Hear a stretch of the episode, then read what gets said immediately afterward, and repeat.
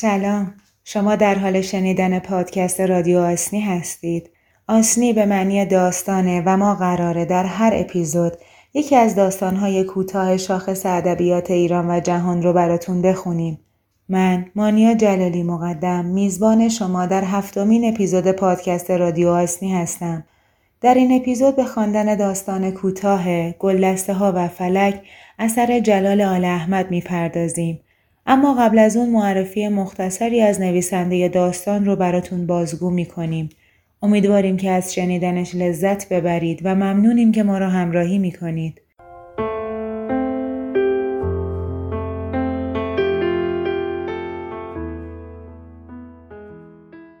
جلال آل احمد زاده 11 آذر 1302 در تهران روشنفکر منتقد ادبی و مترجم ایرانی بود. در محله قدیمی سید نصرالدین در خانواده روحانی به دنیا اومد و کودکی خودش رو در محیطی کاملا مذهبی گذروند. از همون دوران کودکی وارد بازار کار شد و روزها به ساعت سازی، سیمکشی و چند فروشی و شبها دور از چشم پدر در کلاسای شبانه مدرسه دارالفنون تحصیل می‌کرد. دوران دبیرستانش مصادف با جنگ جهانی دوم بود و به همین علت پدرش اون رو برای تحصیل علوم حوزوی به نجف فرستاد. اما جلال بیش از دو ماه دوام نیاورد و به ایران برگشت. پس از برگشت جلال از نجف در سال 1322 وارد دانشسرای عالی شد و سه سال بعد از اون در رشته ادبیات فارسی فارغ و تحصیل شد. در سال 1324 با چاپ داستان زیارت در مجله سخن به دنیای نویسندگی قدم گذاشت و در همون سال مجموعه داستانی به نام دید و بازدید رو منتشر کرد. به عنوان آموزگار در وزارت فرهنگ مشغول به کار شد و در سال 1329 بعد از آشنایی با سیمین دانشور در اتوبوس اصفهان به تهران با او ازدواج کرد. یک سال بعد قبل از اون که از رساله دکترای خودش با عنوان قصه هزار و یک شب دفاع بکنه تحصیلات دانشگاهی خودش رو نیمه کاره رها کرد. آثار جلال آل احمد رو می‌تونیم به داستان، سفرنامه، مقالات، ترجمه و نامه ها تقسیم بندی کنیم. از داستانهای اون هم می‌تونیم به از رنجی که می‌بریم در مجموعه هفت داستان کوتاه اشاره کرد. داستان ستار، زن زیادی، سرگذشت کندوها و مدیر مدرسه هم از جمله آثار معروف این نویسنده ایرانیه. جلال در سال 1340 داستان بلندی به نام نون و قلم را به نگارش درآورد که در اون اشاره به سوره 68 قرآن کریم شده. نفرین زمین، پنج داستان و توتینامه هم از آثار دیگر این نویسنده نام داره. این نویسنده و مترجم ایرانی در 18 شهریور 1348 پس از سالها قلم زدن در کلبه‌ای در جنگل‌های اسالم که در اون زندگی می‌کرد دار فانی را ودا گفت.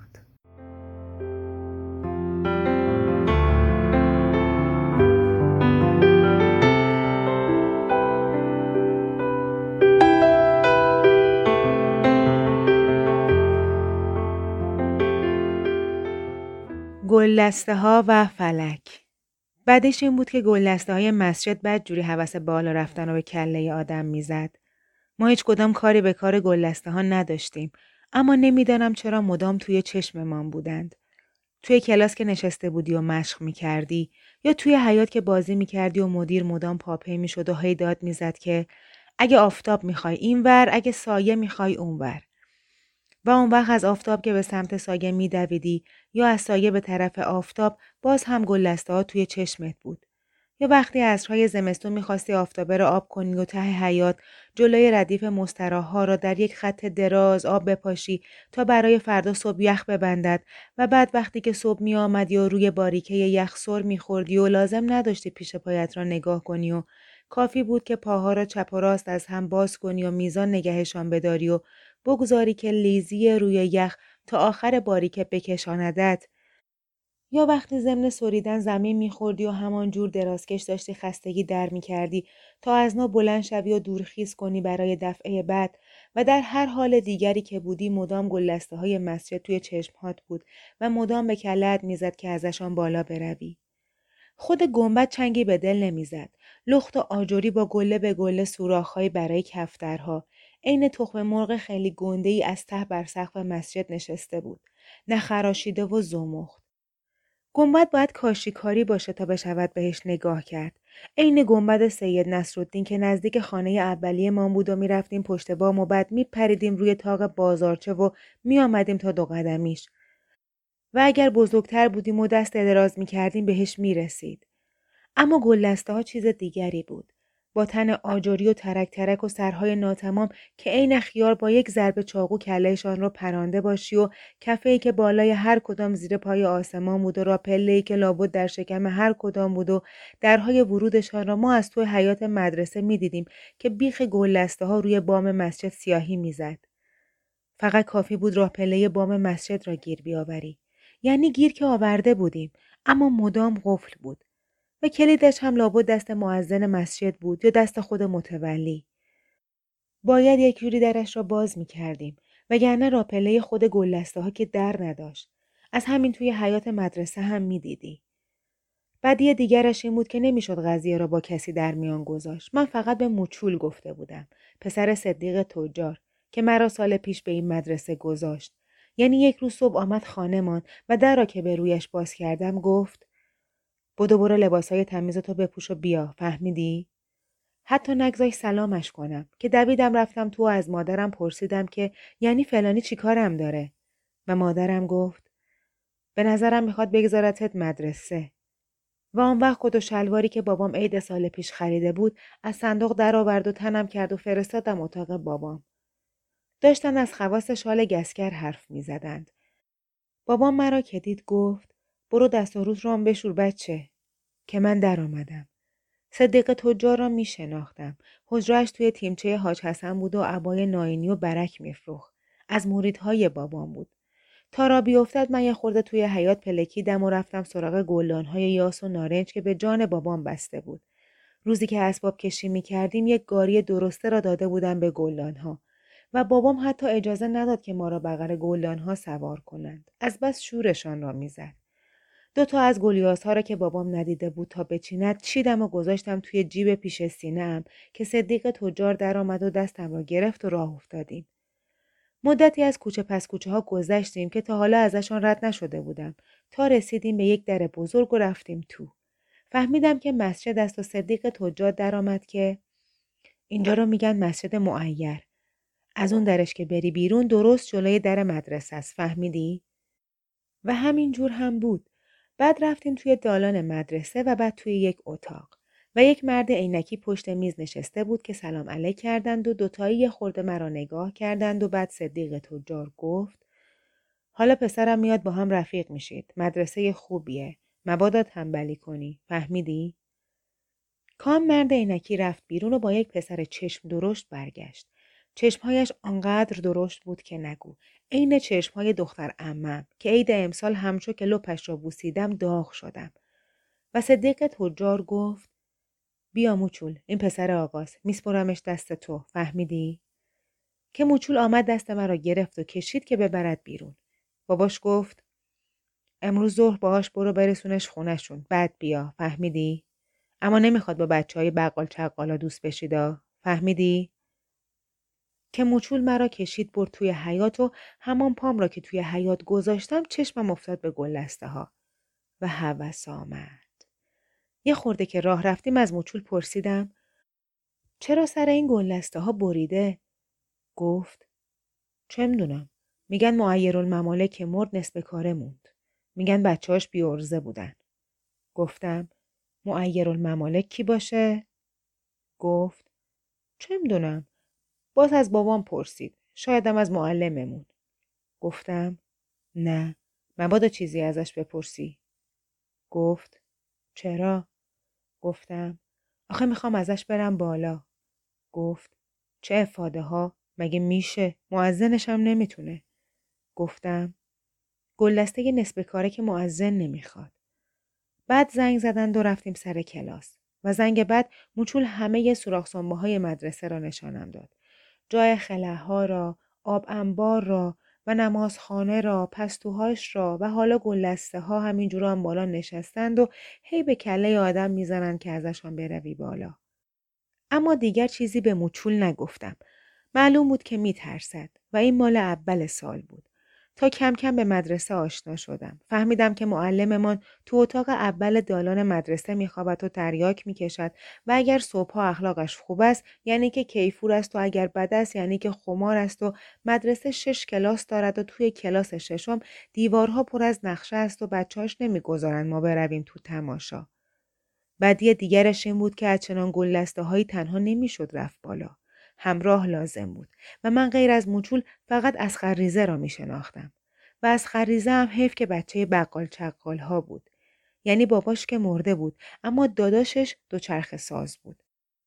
خودش می گفت. عوضش خیلی دلدار بود و همهش هم از زورخانه حرف می‌زد و از اینکه داداشش گفته وقتی قد میل زورخانه شدی با خودم میبرمت. منم هرچه بهش می‌گفتم بابا خیال زورخانه را از کلت بدر کن فایده نداشت. آخر اموم که خودش را کش زورخانه کار بود و مادرم می‌گفت از بس میل گرفت نصف تنش لمس شد. رفاقتم با از خریزه از روزی شروع شد که معلم ما خمار بود و دست چپ مرا گذاشت روی میز و ده تا ترکه به زد. می‌گفت کراهت دارد اسم خدا را با دست چپ نوشتن. یعنی اول دو سه بار به هم گفته بود و من محل نگذاشته بودم. آخر همه کارهام را با دست چپم می کردم. با دست راستم که نمی توانستم. هرچه هم از بابام پرسیده بودم که راحت یعنی چه جواب حسابی نداده بود. یعنی میخندید و می‌گفت تکلیف که شدی می‌فهمی بچه.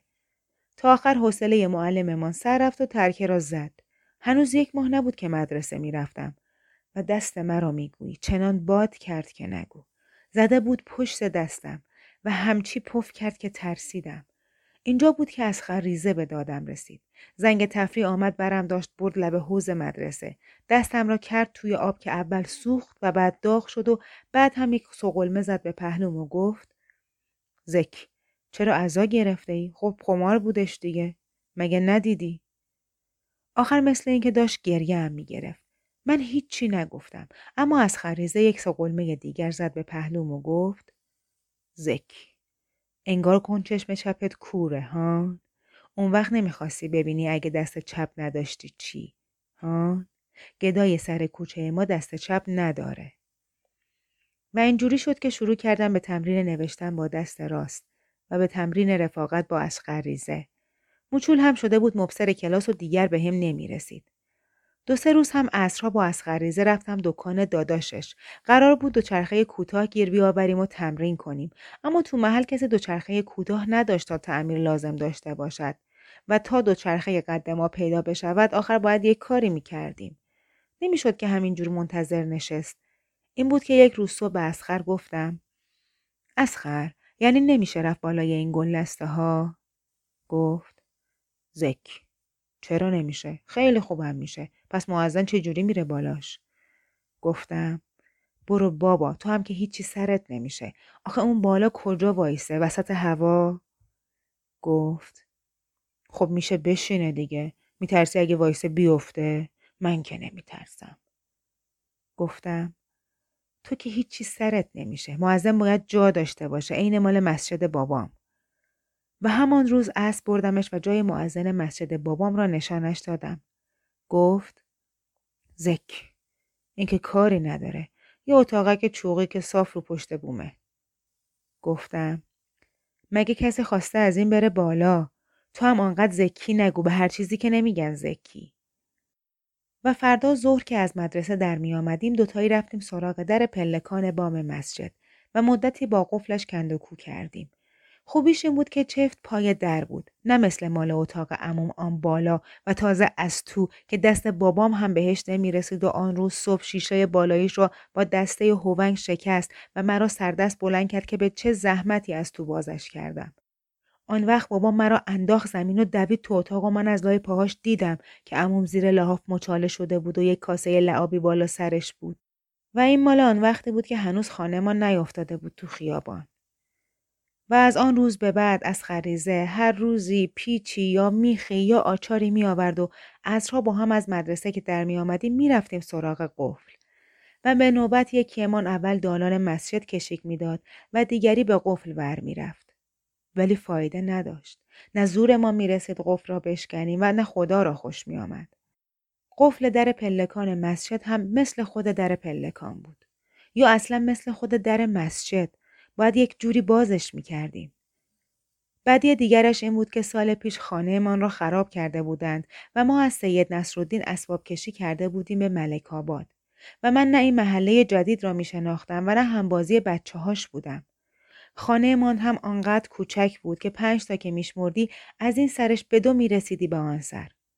از آن روزی که مادرم صبح زود بیدارمان کرد و یکی یک بشخاب مسی گود عدس پلو داد دست مرا خواهر کوچکم و دختر اموم و دنبال کاری روانهمان کرد و آمدیم به این خانه. اصلا شاید به علت همین خانه کوچک بود که مرا گذاشتن مدرسه. محضر بابام را که بسته بودند روز خانی هفتگی هم که خلوت شده بود. عمر کشون رفته بود خانه داییم و سمن و پزون رفته بود خانه امه.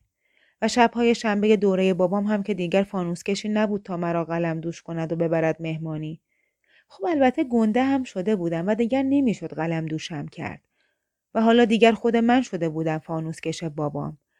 یعنی فانوس کش که نه چون فانوس به قد سینه من بود. مادرم یک چراغ بادی روشن می کرد و می‌داد دستم که راه می افتادیم. من از جلو و بابام از عقب. و وقتی می رسیدیم چراغ را می کشیدم پایین و می گذاشتم بغل کفش ها و می رفتیم تو و همین جور موقع برگشتن. اما نزدیک های خانهمان که می رسیدیم بابام تون می کرد و داد می زد که بودو جلو در بزن بچه. به نظرم شاشش می گرفت و آن وقت توی تاریکی و دویدن و با این قلب سنگ ها که معلوم نیست چرا صاف از وسط زمین کوچه درآمدند. خب معلوم است دیگر آدم می‌خورد زمین. وقتی میدوی که نمی‌توانی چراغ آدم پایت بگیری. اینجوری بود که دفعه چهارم دیگر پایم پیش نمی‌رفت که بشوم فانوس کش بابام. آن وقت صبح تا شام توی آن خانه کوچک به سر بردن که نه بیرونی داشت و نه اندرونی و نه چفته انگور داشت و نه لانه مرغ و نه زیر زمین و نه حتی از روی بامش می‌شد پرید توی تاق بازارچه و بعدش هم مدام با دو تا دختر ریغونه دمخور بودن که تا دستشان می‌زدی جیغشان در میآمد.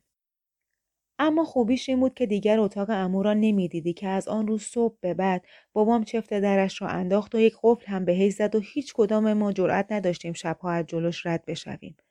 باز اگر خود امو بود حرفی بود که وقتی کاری داشت و می‌خواست مرا صدا بزند داد می‌زد جون نرک شده یا عصرها برم می داشت می برد زیر بازارچه خرید و یک طرف تنش را روی زمین می کشید و به و میم را نمی توانست بگوید و آب از لوچهش می ریخت و برایم کشمش سبز می خرید و ازش که می پرسیدم امو تو چرا اینجوری شدی می گفت این لجاره چیز خورن کرده. زنش را می گفت که سربند لمس شدنش ولش کرده بود و رفته بود و دخترش شده بود هم بازی خواهرم. و حالا تنها دلخوشی در این خانه فسخلی همان دو سه ماه یک بار شبهای شنبه بود که دوره میافتاد به بابام و حسین سوری هم میآمد. گنده و چرک و پشمالو. یک پوستین داشت که همیشه می پوشید اما زیرش لخت لخت بود. مجمعه حلبیش را میگذاشت بغل کفشها و اصاب دست می‌رفت تو و از هر کی که سیگار می‌کشید یکی دوتا می‌گرفت و یکیش را با زبان تر می‌کرد و آتش می‌زد و می‌کشید و بقیه را میگذاشت پر گوشش و بعد می‌رفت وسط مجلس و پوستینش را می‌زد کنار و تن پشمالو را با آل و اوزای سیاه و درازش میانداخت بیرون و بابام با رفقاش کرکر میخندیدند و مرا که چای و قلیا میبردم و میآوردند میفرستادند دنبال نخود سیاه و آن وقت من می‌رفتم از پشت شیشه اتاق زاویه تماشا می‌کردم. حسین سوری یکی دو بار دیگر همان کار را تکرار می‌کرد و یک خورده هم میرخصیدند و بعد مجمعش را با میوه و آجیل و شیرنی پر می‌کرد و میگذاشت سرش تا می‌رفتم در و همه را می‌داد به هایی که همیشه دنبالش میآمدند. اینجور جاها و دم در منتظرش مینشستند. غیر از این هیچ دلخوشی دیگری در این خانه تازه نبود. تا مرا گذاشتند مدرسه و راحت شدم. و حالا غیر از موچول و از خریزه با سه چهار تای دیگر از همکلاسی ها همبازی هم شده بودم و داداش اسخر یک دوچرخه زنانه خریده بود که به بچه ها کرایه می‌داد و ما سه چهار تایی با همون دوچرخه تمرین کرده بودیم و بلد شده بودیم که روی رکاب ایستاده پا بزنیم و حتی یک روز هم من از خریزه را نشاندم ترکم و رفتیم تا میدان ارک.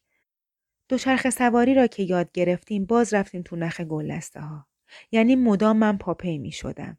تا از خریزه یک روزی که آمد مدرسه یک دسته کلید هم داشت. ازش پرسیدم ناقلا از کجا آوردیش؟ گفت زک. خیال می‌کنی کش رفتم؟ گفتم پس چی؟ گفت از داداشم قرض گرفتم بهش پس میدیم. سه روز طول کشید تا عاقبت با یکی از آن کلیدها قفل پای در پلکان مسجد را باز کردیم. بعد از ظهری بود و هوا آفتابی بود و باریکه یخ سرسرهمان روزها هم آب نمی‌شد و بچه ها سرشان گرم بود و ما روی بام مسجد که رسیدیم تازه بچه ها دیدندمان و شروع کردن به هو کردن. و سوز هم می آمد که ما چپیدیم توی راه پله گلدسته. اصغر ریزه تر بود و افتاد جلو و من از عقب. زیر پامان چیزی خرد می شد و ریز ریز صدا می کرد. به نظرم فضله کفتر بود و بوی تندش در هوای بسته پلکان نفس را می برید. اول تند و تند رفتیم بالا اما پله ها گرد بود و پیچ می‌خورد و تاریک می‌شد و نمی‌شد تند رفت. نفس نفس هم که افتاده بودیم. اما از تک و توک سوراخ‌های گلسته هوار بچه ها را می شنیدیم و از یکیشان که رو به مدرسه بود یک جفت کفتر پریدن بیرون و ما ایستادیم به تماشا تا خستگی پاهامان در برود. همهشان جمع شده بودند وسط حیات و گلسته را نشان همدیگر می‌دادند. خستگیمان که در رفت دوباره راه افتادیم به بالا رفتن. اسخر نفس و همانجور که بالا می‌رفت گفت زک نکنه خراب بشه. گفتم برو بابا تو هم که هیچی سرت نمیشه مگه تیره به این کلوفتی رو وسطش نمی‌بینی و باز رفتیم بالا و کم کم پله ها روشن می‌شد اسخر گفت زک داریم می‌رسیم. چه کوتاهه. اما سرش به بالای گلسته که رسید ایستاد. هنوز سه تا پله باقی داشتیم اما ایستاده بود و هنهن می کرد و آفتاب افتاده بود به سرش. خودم را از کنارش کشیدم بالا و از جلوی صورتش که رد می شدم گفتم تو که می گفتی کوتاهه. و سرم را بردم توی آسمان و یک پله دیگر. و حالا تا نافم در آسمان بود. و چنان سوزی می آمد که نگو. پایین را که نگاه کردم خانه های کاهگلی بود و زنی داشت روی بام خانه دوم رخت په می کرد و مرا که دید خودش را پشت پیراهنی که روی بند میانداخت پوشاند و من به دست چپ پیچیدم. گنبد سید نصرالدین سبز و براق آن روبرو بود و باز هم گشتم و این هم مدرسه که یک مرتبه هوار بچه ها بلند شد. دستهاشان به اندازه چوب کبریت دراز شده بود و گلسته ها را نشان می‌دادند. مدیر هم بود. دو سه تا از معلم ها هم بودند که داشتن با مدیر حرف می زدند. سرم را کردم پایین و گفتم از خربیا بالا نمی‌دونی چه تموشایی داره. گفت آخه من سرم گیج میره. گفتم نه ترس طوری نمیشه. که از خر یک پله دیگر آمد بالا. به همان اندازه که بچه ها کلش را از پای دیدند و از نو هوارشان درآمد. و فراش مدرسه دوید به سمت در مدرسه. از خر هم دید که گفت زکی بد شدش همه دیدنمون. گفتم چه بدی داره کدومشون جرأت می‌کنند اسخر گفت میگم خیلی سرده دیگه بریم پایین گفتم یه دقیقه صبر کن. این رو ببین. اگه گفتی نوک گنبد چقدر از ما بلندتره؟ گفت. میگم سرده. دیگه بریم. گفتم. اگه گلسته ها نصف کار نمونده بود؟ مگه نه؟ گفت. زکی نگاه کن. مدیر داره برامون خط و نشون می‌کشه. گفتم. حیف که نمی‌شد رفت بالاتر. چطور سرش وایسیم؟ و یک پایم را گذاشتم سر کفه گلسته که بند آجرهاش پر از فضله کفتر بود که از خر پای دیگر مرا چسبید و گفت مگه خری باد میندازدت مدیر پدرمون رو در میاره گفتم سگ کی باشه خود صدیق تجار منو سپرده دستش و با پای دیگرم که در بغل اسقر ریزه بود احساس کردم که دارد میلرزد. گفتم نترس پسر با این دل و جرأت می‌خوای بری زورخونه؟ گفت زکی زورخونه چه دخلی داره به این گلسته قرازه؟ گفتم برو بابا تو هم که هیچی سرت نمیشه. خب بریم. که پایم را رها کرد و سرید به پایین. او از جلو و من به دنبال. سه چهار پله که رفتیم پایین گفتم از خر چرا اینجوری شد؟ پای تو هم گرفته؟ گفت زک سوس خوردی چاییده چند پله دیگر که رفتیم پایین پام گرم شد و بعد پله ها تاریک شد و از نو سوراخ‌های گلسته و جماعت بچه ها که آن پایین هنوز دور هم بودند و بعد روشنایی در پلکان که از نو پله ها رو روشن کرد و سایه فراش که افتاده بود روی پله های اول. از خر را نگه داشتم و از کنارش خزیدم و جلوتر از او آمدم بیرون. فراش درآمد که ور پریده ها اگه می افتادین کی تو می‌داد ها؟ و دستمان را گرفت و همینجور ورپریده گفت تا از پلکان مسجد رفتیم پایین و از مسجد گذشتیم و رفتیم توی مدرسه. از در که وارد شدیم صفها بسته بود و کنار حوز بسات فلک آماده بود. صاف رفتیم پای فلک. دو تا از بچه های ششم آمدن سر فلک را گرفتند و فراش مدرسه اول اسخر را و بعد مرا خواباند. پای چپ من و پای راست او را گذاشت توی فلک. بعد کفش و جوراب مرا درآورد و بعد گیوه اسخر را از پایش کشید بیرون که مدیر رسید. بی غیرت های پدر سوخته. حالا دیگه سر مناره میری؟ چند تا پله داشت؟ اول خیال کردم شوخی می کند. نه من چیزی گفتم نه اسخر که مدیر دوباره داد زد. مگه نشنیدین؟ گفتم چند تا پله داشت. کیکو به صرافت افتادم و گفتم همش ده دوازده تا. و از خریزه گفت نشمردیم آقا به خدا نشمردیم. مدیر گفت که ده دوازده تا ها پنجاه تا بزن کف پاشون تا دیگه دروغ نگن. که کف پام سوخت. اما شلاق نبود. کمربند بود که فراشمان از کمر خودش باز کرده بود و می برد بالای سرش و می آورد پایین. گاهی می گرفت به چوب فلک، گاهی می گرفت به مچ پامان، اما بیشتر می خورد کف پا و هی زد. هی زد و آی زد. من برای اینکه درد و سوزش را فراموش کنم سرم را گرداندم به سمت گلستا که سربریده و نیمه کاره در آسمان محل رها شده بودند. و داشتم برای خودم فکر این را می کردم که اگر نصف کار نمانده بودند که یک مرتبه اسخر به گریه افتاد. غلط کردیم آقا غلط کردیم. که با آرنجم یکی زدم به پهلویش که ساکت شد و بعد مدیر به فراش گفت دست نگه داشت و بعد پاهامان را که باز می کردن زنگ را زدند و صفها را افتادن به سمت کلاس ها. و ما بلند شدیم و من همچون که کف پایم را گذاشتم زمین چنان سوخ که انگار روی آتش گذاشته بودنش.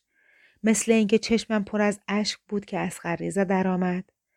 زک گریه نداره داشتم انقدر فلکم کرده و من جورابم را برداشتم پا کنم که اسخر دستم را گرفت و گفت زک اینجوری که نمیشه پدر پاد در میاد باس بکنیش تو آب سرد و خودش کنخیره کنان راه افتاد و رفت به سمت حوز که یک تیر دراز گیر کرده بود وسط یخ کلفت رویش و اطراف حوز گله به گله جای ته آفتابه سوراخ شده بود و دست به آب می رسید.